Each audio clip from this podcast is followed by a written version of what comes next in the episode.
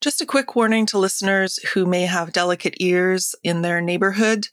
There is some salty language in this episode, so if that's a problem, then turn it down and take all proper precautions.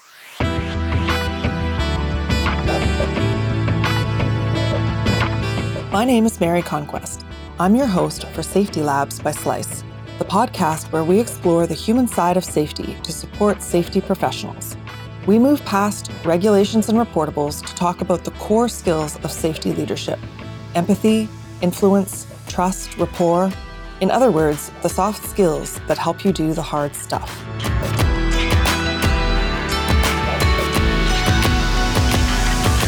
Hi there. Welcome to Safety Labs by Slice. This may shock you. Okay, not really. But Safety Labs by Slice is not the only and not the first safety podcast around. Today I'm chatting with James MacPherson of the Rebranding Safety podcast. I'll ask about his journey in safety and how he sees the industry today. But first, a little bit of background. After a decade of working in safety roles, James MacPherson started the Rebranding Safety podcast in 2018 as a way to get his frustrations about safety off his chest. It's now the biggest UK safety podcast and has an associated YouTube channel discussing safety practice in the UK.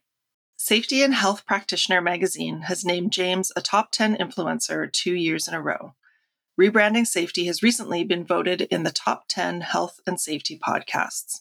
In 2021, James and his wife Sherry started to put lessons from the podcast into practice by founding their consultancy, Risk Fluent. Risk Fluent offers their operational risk approach, which brings modern frameworks to risk, resilience, human performance, organizational learning, and culture to the world of normal work. In 2023, James and Sherry took over Risk Assessor Pro, an award winning safety app. They run these ventures together as well as raising their daughter, Maggie. James joins us from Wellingborough in the UK. Welcome. I think that was the nicest, smoothest introduction I've ever had. Thank you very much, Mary. You're welcome. So, you told me before that the podcast rebranding safety is where your consultancy started. And I will, I'd like to hear that story. But before that, let's back up even further. Mm-hmm. What inspired you to start a podcast? Well, I, I, I, say all the time it was kind of born out of frustration. That it's not, that's the truth, if I'm honest. Um, it very much was born out of frustration. So I like to do quite, I'd say, risky sports. And I like contact sports. So rugby, I've always played, I played rugby for a long time. Before that, I did martial arts, and now I've gone back into martial arts. So I've always done stuff like that and always been surrounded with these kind of jokes of like, well, can't do that, health and safety.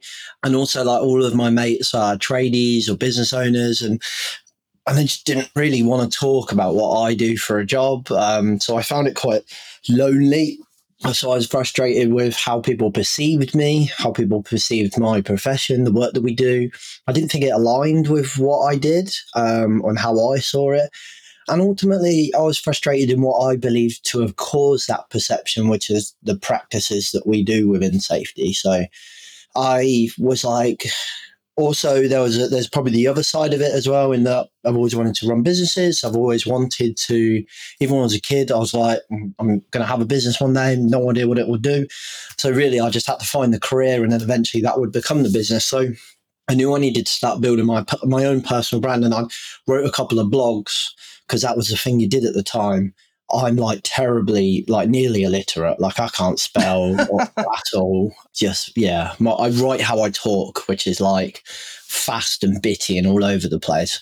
So you can imagine what my blogs look like. Uh, so I think I wrote three, and it took my wife like six months to like proof them. Uh, so yeah, it just wasn't it wasn't happening. So I was like, oh, and then I went on a dog walk one day, and I always listened to podcasts, but never really thought I could do a podcast. But um, so I was going for a walk, and there was a podcast by Gary Vaynerchuk, and he was like, they asked him at the end of the episode, like, what kind of tech are you interested or keeping your eye on? And he said, there's a piece of tech called Anchor.fm where you can essentially just start your own podcast free of charge. So I got home and I did exactly that. I plugged my hands free on my phone and I recorded my first episode, which you can still listen to now.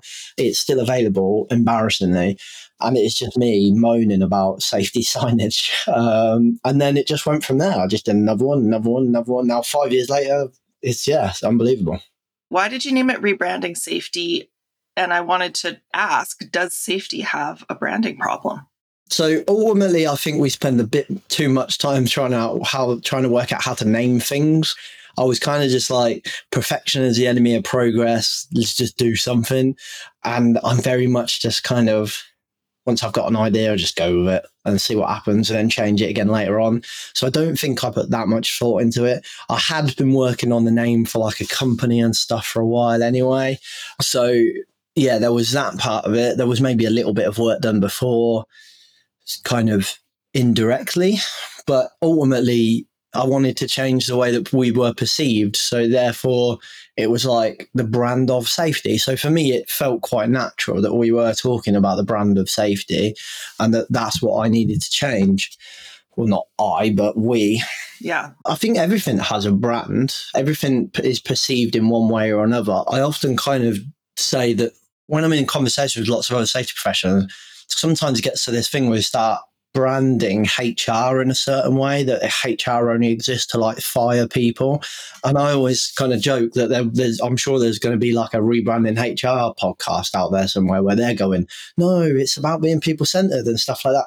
So I do think everything kind of has a brand. Like, I would joke with my accountant that all he does is count beans, like when actually he doesn't. So I do think we have a brand, and I I still think we have a long way to go on changing that brand, particularly in the smaller businesses and in, in, what we commonly kind of affectionately call in our business the world of normal work, like construction, manufacturing, things like that. That is still very much oh, health and safety. So, eh, on that note, there have been a lot of different not rebranding but different ways of looking at it. And there are lots of people we have seen on our on our linkedin page lots of people have strong opinions about the different flavors of safety. So there's new view safety 2 safety differently and then HOP gets thrown in there too. Are there important differences between these or are we just finding several different slightly different angles to say the same thing? Hmm. so this is where this gets really it's like the safety version of like really sensitive conversations, isn't it? Where people just start getting really uppity. I do genuinely think that you need all of them. I do think they are all different. I think a lot of them overlap, which is not necessarily a bad thing. So therefore, some people could sell one or commit to one and potentially be doing all of them, but send it as that one brand, if that makes sense. So they might say, Oh, I'm HOP, for example. And therefore they're selling it as HOP, but ultimately there is a bit of safety two in there and, and whatever. So I do genuinely see them all as different tools. I kind of the way that I kind of describe it on rebrand safety is that, that why would you commit to one? Like you wouldn't go to a buffet and only eat one bit off the buffet, would you? So, and ultimately, what bit you need depends on where you are as a company uh, for me and what your position is and what your risks are and your maturity and who you're talking to as well. So i do think it's all of it. When we talk about our approach within risk fluent it is we kind of call it operational risk or kind of to trying to design in operational success. And the reason why we do that is because I don't want us to commit to one and I don't really want to create another one.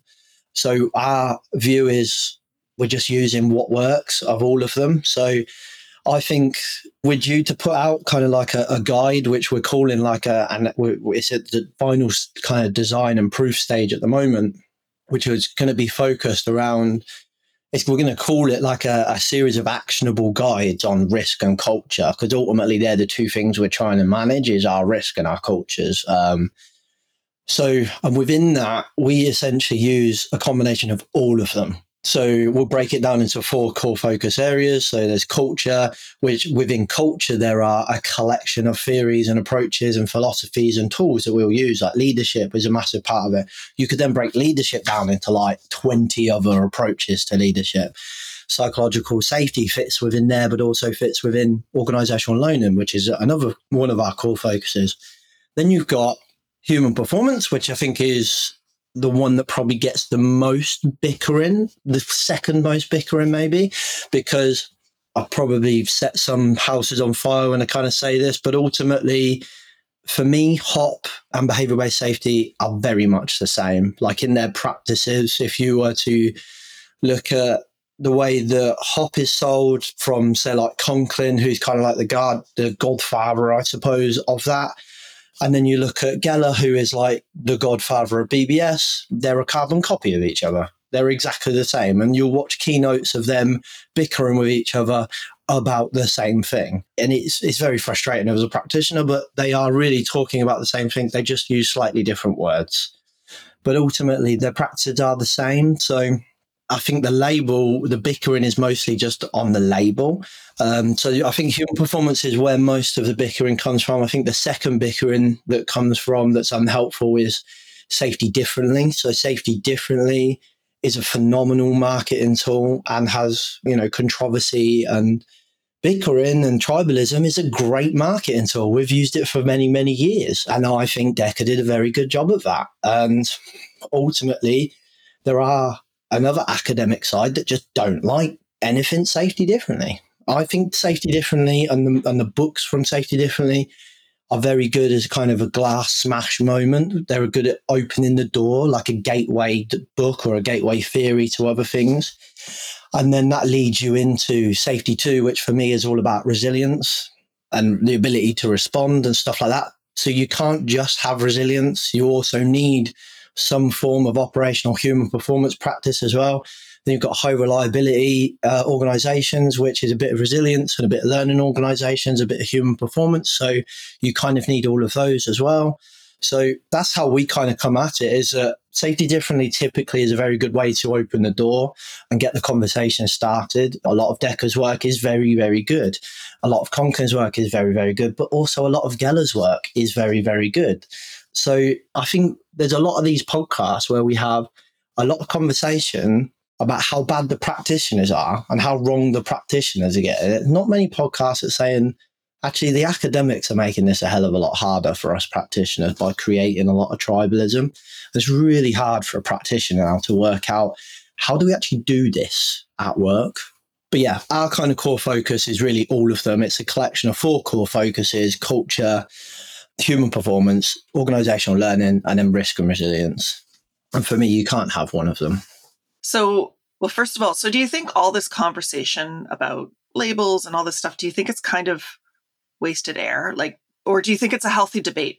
Yeah, some is and some isn't. I think we're going through like a period of change. So, an evolution. So I think the trade off of that is that you have to have these conversations and some of it will naturally become wasted air. So I just think it's like a, it is just a, a, natural issue that evolution brings, if that makes sense. We have to bicker. And remember that academics are supposed to bicker. Like that's literally their job is to say, this is my theory. And then the other one goes, no, this is my theory and you're wrong. And you're, the problem is that academia has now become an industry where profitability is a thing that they're, you know, is commercialized.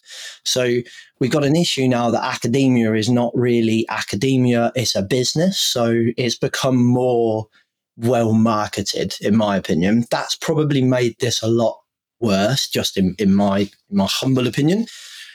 So some conversations are hot air. There are some out there that just write blogs just for the sake of bitching and moaning about. Sorry, am I allowed to swear? I don't. I think I checked before. Yeah, not that I, I really wouldn't class bitching as uh, as a swear word, but just in case. So yeah, there are some people I think that just like to stir on a blog and they're just a bit angry and grumpy and they'll just never see the other side. And I think that's on both sides of the debate. But I do think that's necessary for us to evolve. A little diversion here. In your opinion, what's the ideal role of academia and practitioners, or as opposed to practitioners in the safety space? Like, what would you like to see? I'd like to see academia do what academia is supposed to do, which is what it does do, which is do some research and out of that research come up with a theory or a conclusion and say this might mean this and then do it again and then again and again and again.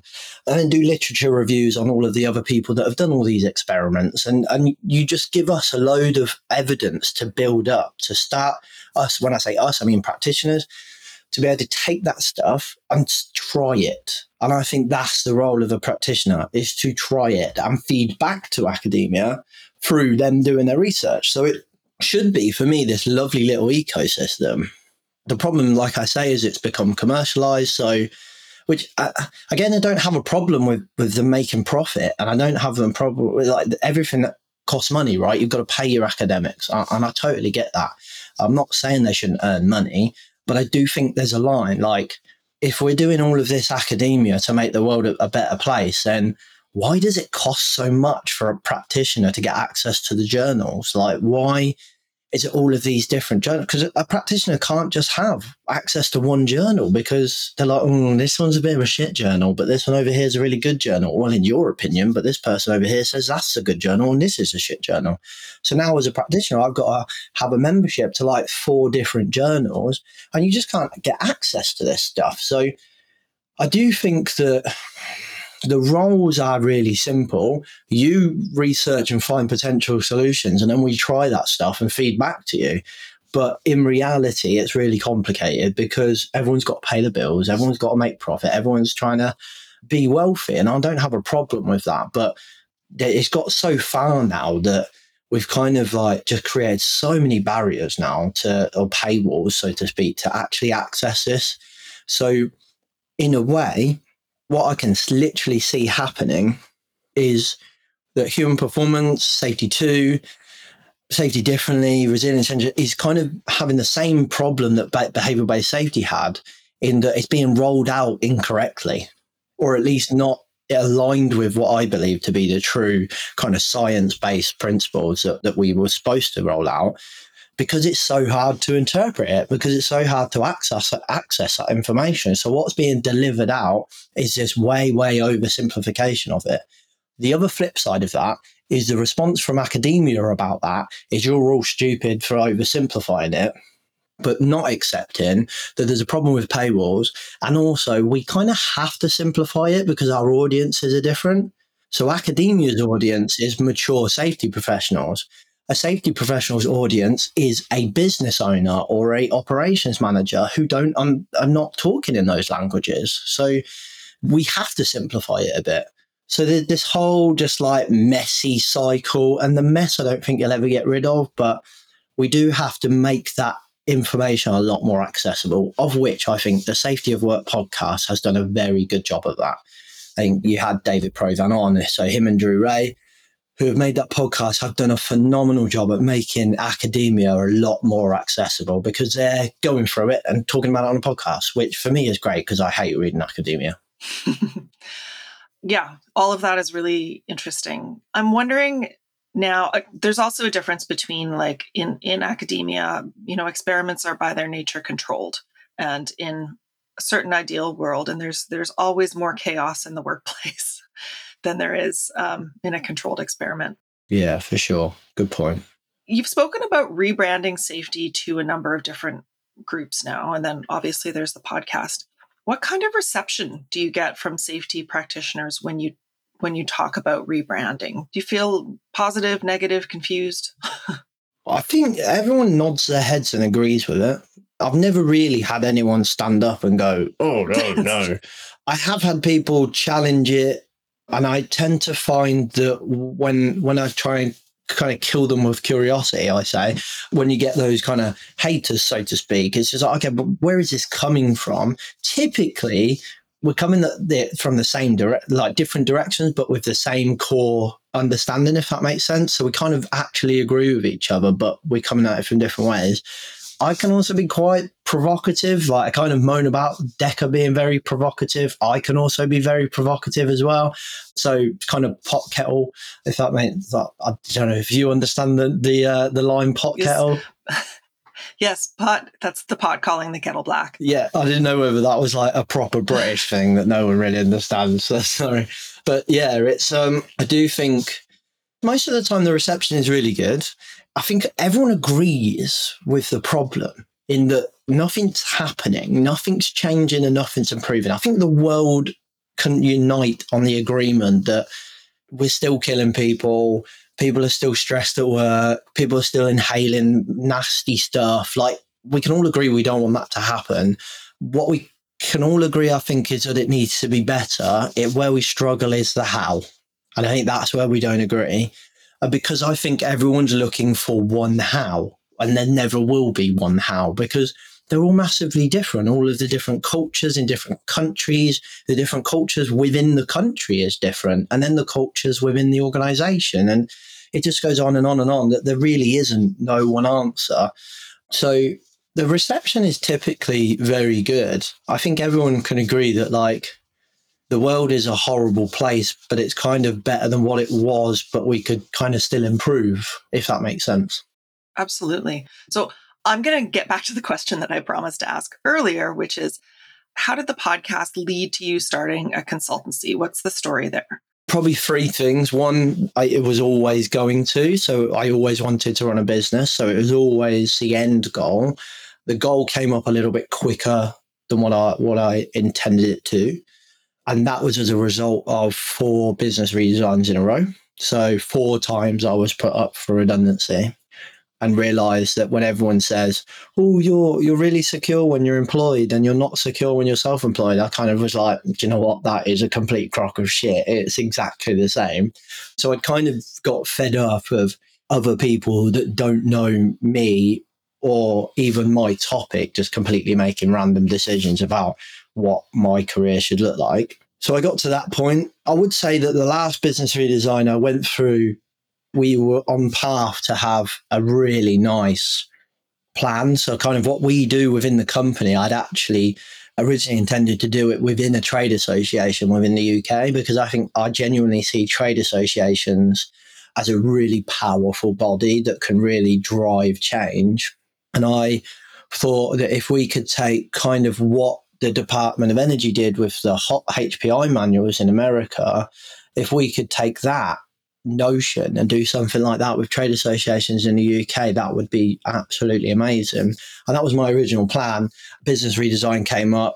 Originally, it was on a good track, and then it just went off the rails. And I and I put my finger out in the market and just said, anyone that listens to Rebranding Safety think they'd send us some work? A couple of people said yes.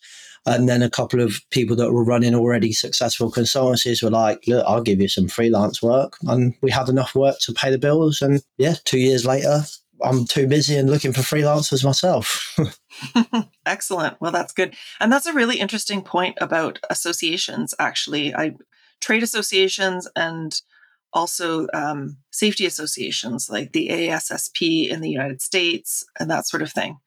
Do you think that they have, you've said trade associations have a powerful role. Do you think that these associations of safety practitioners are doing a good job of providing resources did you purposely ask me that question? I did not. I did not intend to ask that question. It came up in conversation. oh, okay. No, would be the answer if, I, if I'm honest. I, I can only talk about the UK professional uh, safety professional bodies and really we we have one we actually have two but the main one is just so much bigger than all of the others that they kind of everyone else kind of pales in comparison I do like the approach of the second one because it's more risk based. It is more of a broader notion of risk management. I do prefer that at the high level, but as that starts to get into an organization, it really is just a carbon copy of the big one. The big one for me, which I'm not naming because they've got an absolute monster of a legal team, but they're they've got a monster of a legal team is probably one of the biggest issues. Like we are we're seeing arguments around market dominance. You know, a lot of members are really upset about their voices not being reflected. My own personal experience within that body was just horrible and really disappointing.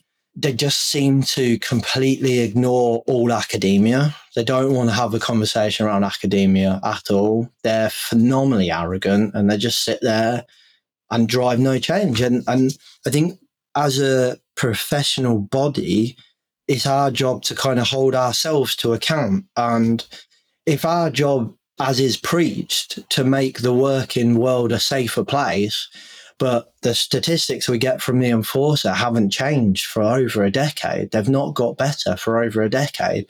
Is that not an automatic indication of failure? Like that something needs to change. That, so for me, it's just we as a profession need to hold ourselves accountable. We can't just keep sitting around and saying, no, these businesses are not listening to us. No one's listening to us. Well, do something about it then. Oh, no, we're not on the board. We're not on the board. Get on the board. Why are you not on the board? If there is a profession and a business that shows value, they're on the board immediately. They are on the board. HR absolutely nailed it, got themselves on the board because they show value to the business owner. We're clearly not doing that.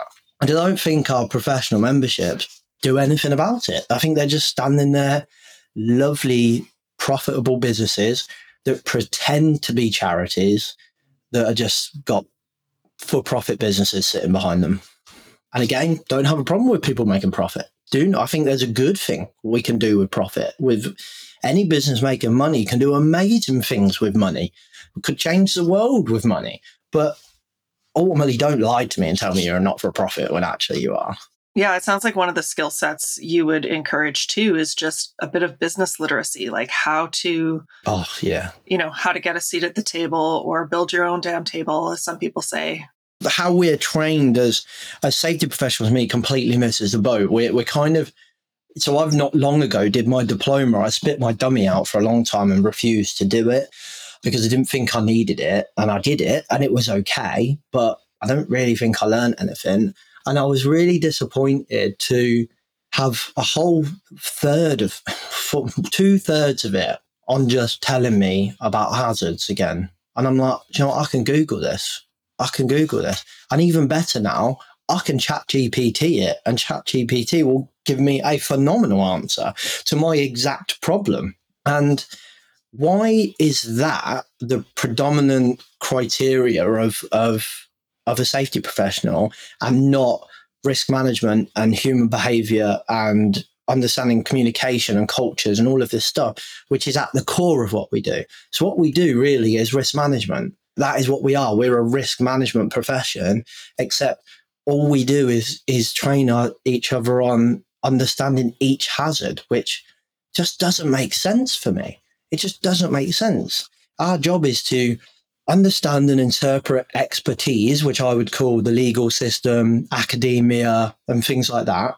Also, expertise on each specific hazard, because there are people out there who are absolute experts on dust and asbestos and so on. So, it's my job to interpret all of that expertise, understand the operations of my business, and develop a risk management framework that works within those two. And that's not taught. That's not taught at all. And to me, that's sort of a, a future proofing of your career anyway, as uh, generative AI comes on board. Is there any point in competing in how many facts I can learn? When in fact, the, what sets you apart is that you're a human and you can make that analysis, which is 100%. Yeah, that's such a good point. Like, if you're scared about AI, taking over your job as a safety professional, you, it's probably a good thing that they take over your, your job as a safety professional because you're, you're probably a bit shit at it. Your job is not to remember hazards and what, what year the bloody management health and safety at work uh, regulations were written. Like, that's not your job. Your job is to help the operations of the business to navigate all of these physical risks, these uh, psychosocial risks, all of these cultural risks, these brand risks, and all of these, all of these things, you're trying to help an organization succeed within operations by navigating through all of those things. Your job is not to just keep banging on through PowerPoint about some specific hazard. It's about understanding, yes, understanding the hazard to a reasonable level, but not having to be an expert on all of them. And then working out a risk management process. Like what we do is risk management. Literally, the core of what we do is risk assessment. Yet no one's ever taught how to do a risk assessment. No, no one is ever taught how to do a risk assessment. It's phenomenal. That's the core tool of our profession. And no one actually talks about or goes through an extensive training of like risk-based thinking, critical thinking, understanding all of these connections and understanding human and hazard interactions. No one, no one teaches that. And the second biggest tool that we do is incident investigation or incident learning. No one's ever taught that in our educational route into the profession either. It's just shocking. Now, people go, oh, I've had incident reporting training? Yes, you have, but you I guarantee you paid extra for it. You haven't had it in your core educational route into your business. That's like I'm training a firefighter, but not training them on how to use um, breathing apparatus. It, it's just we don't train our people on the core philosophies and tools that we do in our profession. We teach them about all of these hazards, but we don't teach them the, the tool to actually do anything about them, if that makes sense. It does. I want to ask another question about training that we actually ask all our guests. For future safety practitioners, what do you think is the most important interpersonal skill that they can, whether they learn that in a formal education or or that they develop it on their own, but what skill do you think will serve them best? Critical thinking. I don't even know if that's in, interpersonal, but for me, if you can critically think about things, if you can not respond emotionally, or you can respond emotionally, but you can keep it internal and you can just take a second to just go, okay, thank you for that information. I'm going to have a think about, but what about this? Or, but what about that? And that, that for me in our profession will pay us dividends, even not even a profession, like just as a person. I can remember being told to think more critically many years ago. And I think that has done me so much better to be able to. I think so many people will read a book, and I've done it. I've 100% I remember reading Dekker's um, Dekker's book for the first time and literally going into work and being like, right, you're all shit. This is how we're doing it now. Rip that up, rip that up. And I think everyone's been there. But if I had a little bit more critical thinking, I'd be like, okay, I'm on board with this and I really like this way of thinking. Where are we now? What are all of these little connecting nodes and stuff that's going on? And let's start critically thinking and critically planning and strategizing as to how we get to that place instead of just being like, all guns blazing, let's go in. You know, so critical thinking for me would be the biggest, one of the biggest missing skills. Definitely within safety, but probably within the wider society as well. I've been thinking about critical thinking. I think it's the application of context. Yeah. You can get a framework for something, but unless you can apply it's applying it to a context of will it work to run in and tell everyone they suck? yeah, exactly. and that we're going to restart or, you know, how far what's our maturity level and anyway, there's a lot of different things to consider. And you know what? I'm so much less stressed when I apply context to stuff. Like if I'm driving I know some idiot just cuts me up and nearly causes a crash, like old James would have been pissed off for like half a day. Would have been like really angry because this guy completely cut me up and he's an arsehole and oh if I knew him I'd beat him up and all of this stuff. Like whereas now I'm just like, meh, probably some context to that. Maybe that's always always drove. Maybe that's just how he thinks he drive, how he thinks good driving is. Maybe he was getting annoyed with how I was driving. Maybe I'm not as good a driver as I think. Maybe his wife's in the back of the car giving birth and he needs to get to hospital. You just don't know. And I tried to tell my mum about thinking about context when she's driving. It's not quite working. She's a terrible road rage, terrible road rage. oh no. Yeah. So for me, yeah, context is that's a really good way to put it. Yeah, critical thinking, application context, you'd be so much happier. Agreed. So now you've been doing this since 2018, the podcast. In all that time, having guests and discussions, has anything surprised you? And do you think the experience of doing the podcast itself has changed the way you think about safety? Oh, yeah. I'll take the second half of that question first because that's the easy one. 100% has changed me. And I think you can see it. Like, I can see it. If I listen, I don't really listen back to the podcast at all. I used to when I edited it myself, but luckily, Sherry, my wife, edits it, most of it now, uh, all of it actually, bless her.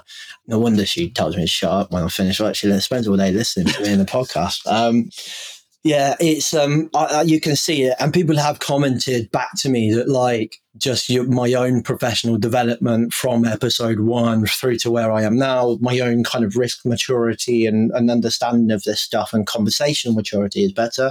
My ability to have a conversation with someone is so much better. Well, I think.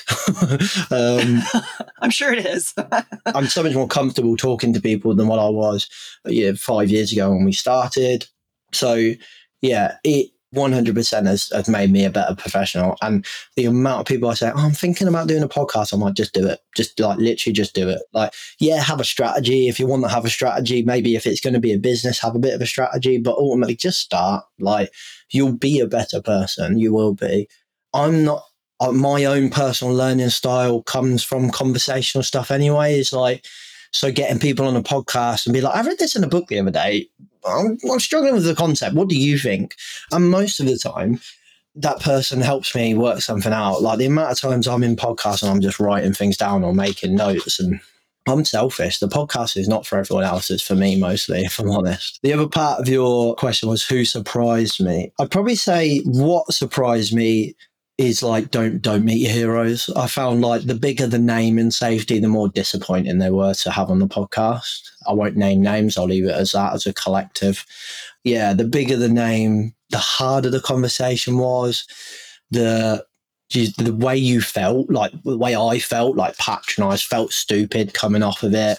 So yeah, the more academic the person, the worse the guests I found they are on there. And what I think I've found uh, more surprising than that would probably be how much someone that on paper doesn't look like they'll be a good guest or look like they'll have much to contribute to a conversation actually is probably one of the best com- it's always those guests that you're like i'm not really sure how this is going to go that you're just like wow what a conversation it's kind of like they you know they say like the best nights out are the spontaneous nights out it's kind of the same the guests you're not expecting anything from are just the best ones but what i will add is that the two people that i thought would be the worst people to have on the podcast surprised me the most of how easy they were talked to. And I will name them because I think they deserve it and they get a bad rep on the internet.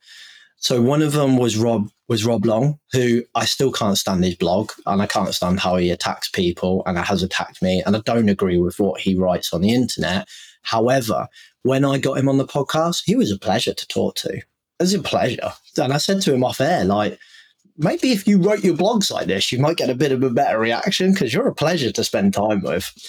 Then the next one was Dom Cooper. Like he's he's very vocal on LinkedIn and can come across really aggressive, but ultimately was an absolute pleasure to talk to on the podcast. And I I absolutely loved my time with him on the podcast. So those two surprised me. Those guests you don't expect surprise me, and then yeah, don't meet your heroes. They would be the three biggest surprises I think I've had off the podcast off the top of my head.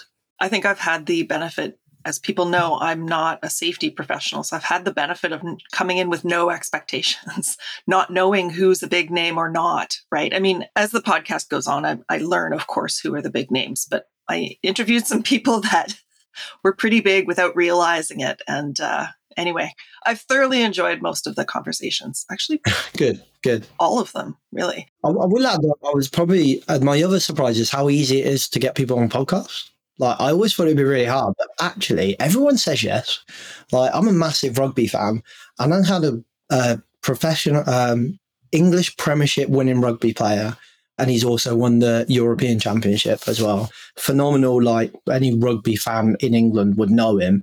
And I dropped him a message saying, "Oh, look, I didn't know you were doing like cultural training and stuff on that. Would you would you be happy to come on the on the podcast and talk about the Saracens way?" And he was like, "Yeah, sure." And I was like, "Oh my god! Oh my god!" Oh my god, what do I do now? yeah, yeah. And then he joins the call, and I'm like, oh my god, it's actually happening. yeah, stay cool. so yeah, amazing. unfortunately, we haven't been able to get it booked because he's, he's, about to have a fight now. But I actually also have invited a UFC fighter on the podcast who has also said yes. But he's he's now got a fight coming up, so he's like, yeah, not a chance. I'm in I'm in camp now, so. Mm. So we'll try and hopefully we'll get a date for that, but there's nothing confirmed yet. But he has unofficially kind of said yes, he's, he's willing to do it. People would say yes It's probably the other surprising thing I've had. Yeah, they like to talk about their ideas. Yeah. I'm, I'm going to switch gears here and ask what do you see right now as the biggest challenge in safety? And I mean safety writ large, the industry. I think since I might have said something different before going into consulting, but now in consulting, I think we have one very big problem in that the majority of at least the British economy, but I'm going to stab a guess that this is probably the same around the rest of the world. The majority of the economy is very small businesses that cannot afford access to safety information. They can't afford a safety professional. They can't afford a consultant. These small business, so in England particularly, I don't know what it is like around the rest of the world, but in England, you've got say like a construction site. None of those are employees mostly. None of those are employees. I know that some of the bigger companies are trying to push towards them all being employees, which I don't think will be popular, but they're all self employed and they're all subcontracted through. As you come down the chain, the business gets smaller and smaller and smaller. So the person who's actually interacting with the hazard is a self employed sole trader who builds houses for a living, you know, puts boilers in for a living and cannot afford a safety professional. So their source of information is fed down through.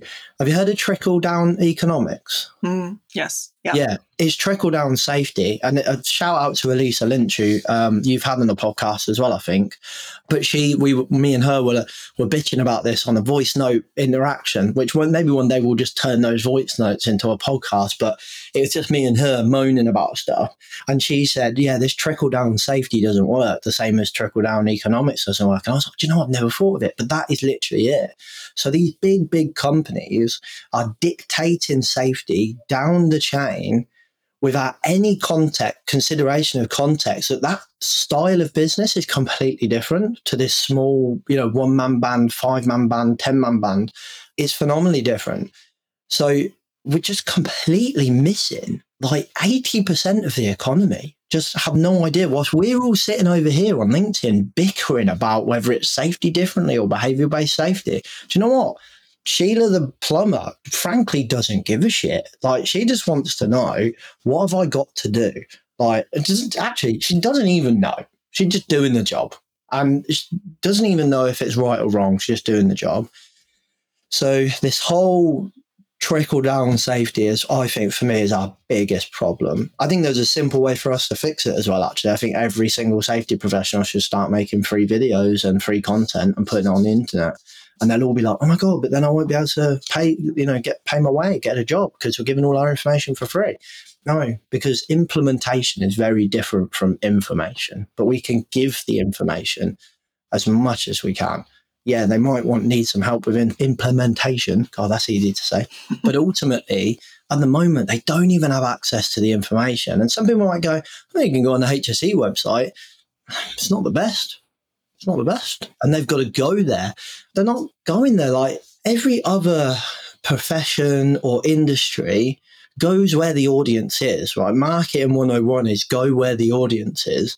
We don't do that. We just sit arrogantly like, come to us. We'll tell you the answer. Like, we're not on YouTube. In America, it is better. There are some more what I would call modern style of YouTube channels in America. I know Ally Safety, she's very good. Um, and there are a couple others which are, their names can't come to mind, so apologies for that. But and they've grown a lot quicker than what it's growing over here in, in England, which is really nice to see.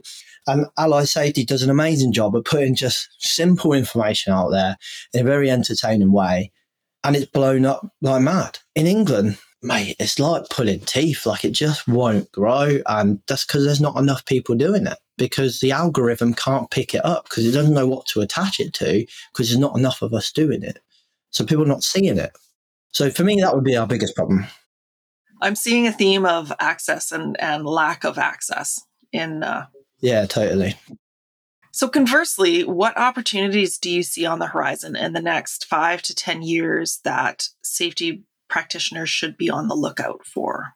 AI is is for me the biggest opportunity. Technology is a is a massive opportunity. That that one hundred percent. If we do this right, we can really utilize that AI to do many, many, many things. We could make safety more accessible because I don't know if anyone's tried the new version. I think it's called ChatGPT 4, but you can now start giving that problems and it's just getting so much smarter really quick. So you can give that a problem and it just comes up. I was doing it today. I was trying to refresh myself something about uh, shoring up trenches on the HSE website, and I was going through this guide, and I was like, "Yeah, I'm not, I'm not sure." I was like, hmm, "I wonder what AI could come up with." Put on there, if I have this, it's this deep, this wide, this and it was just like and I was like, boom, perfect. Thank you very much. Like, and it was literally exactly what I needed. But I've got the ability and the competence to be able to sense check that and go, yeah, that makes sense. Yeah, I was going to say you you always need that extra step.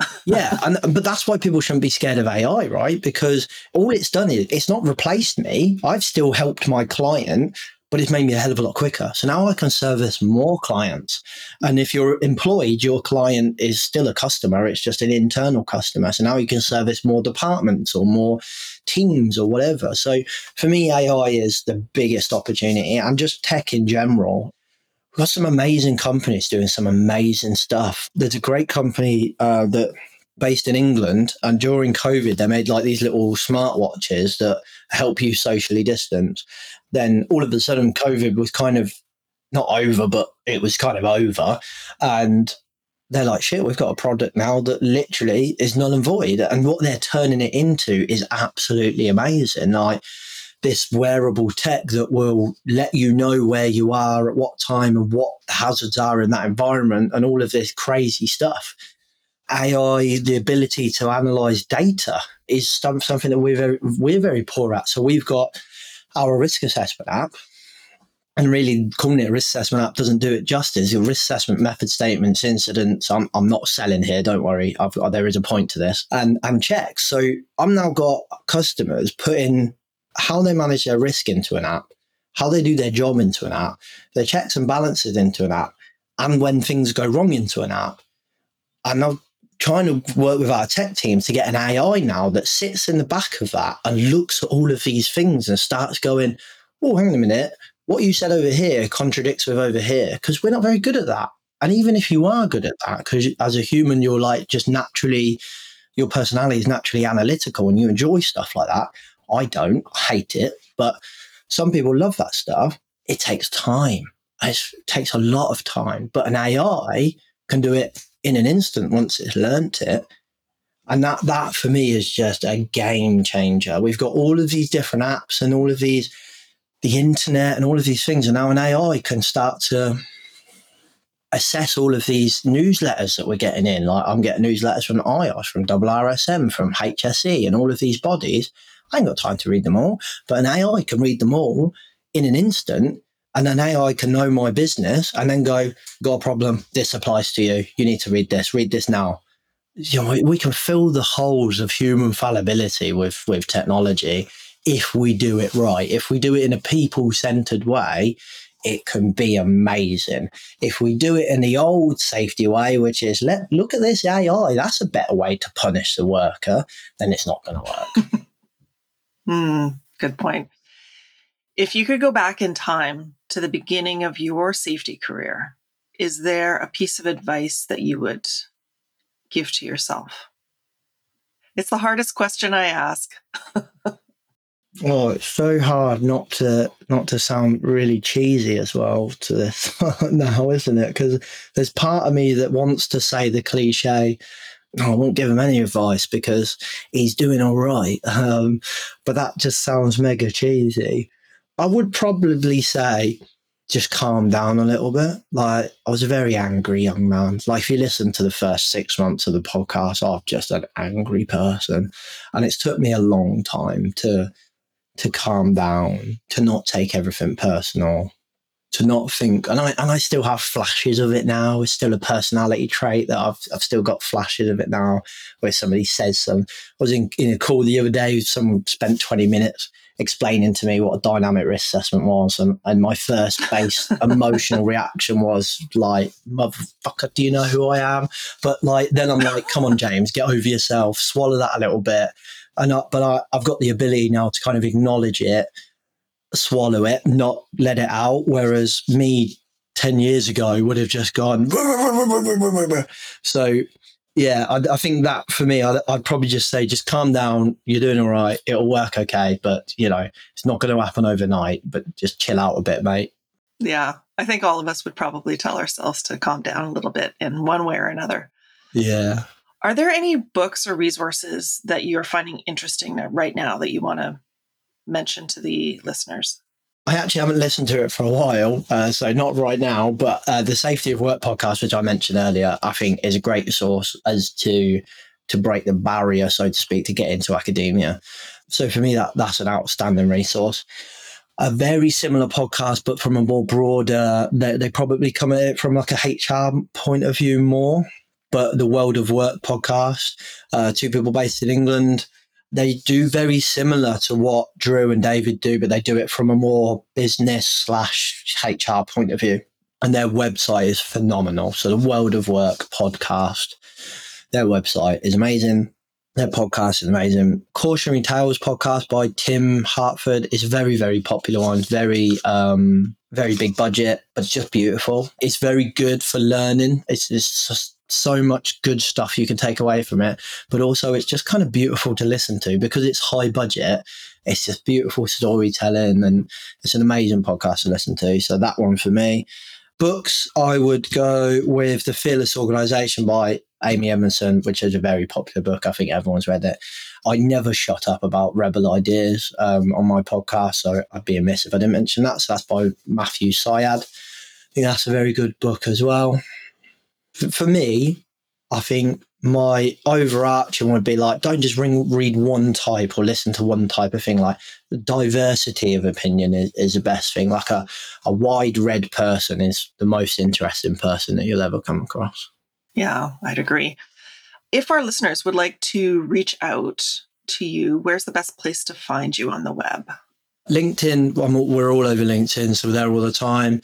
Obviously, if you Google rebranding safety, you can watch any of our content.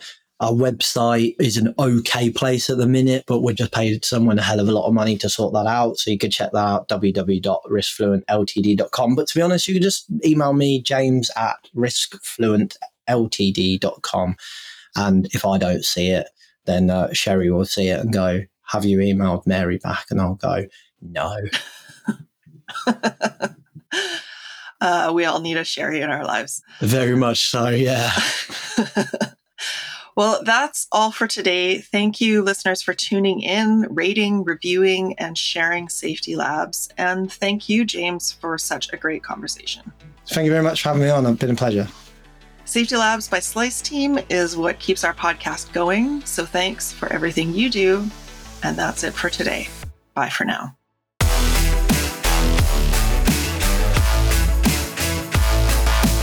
Safety Labs is created by Slice, the only safety knife on the market with a finger friendly blade. Find us at sliceproducts.com. Until next time, stay safe.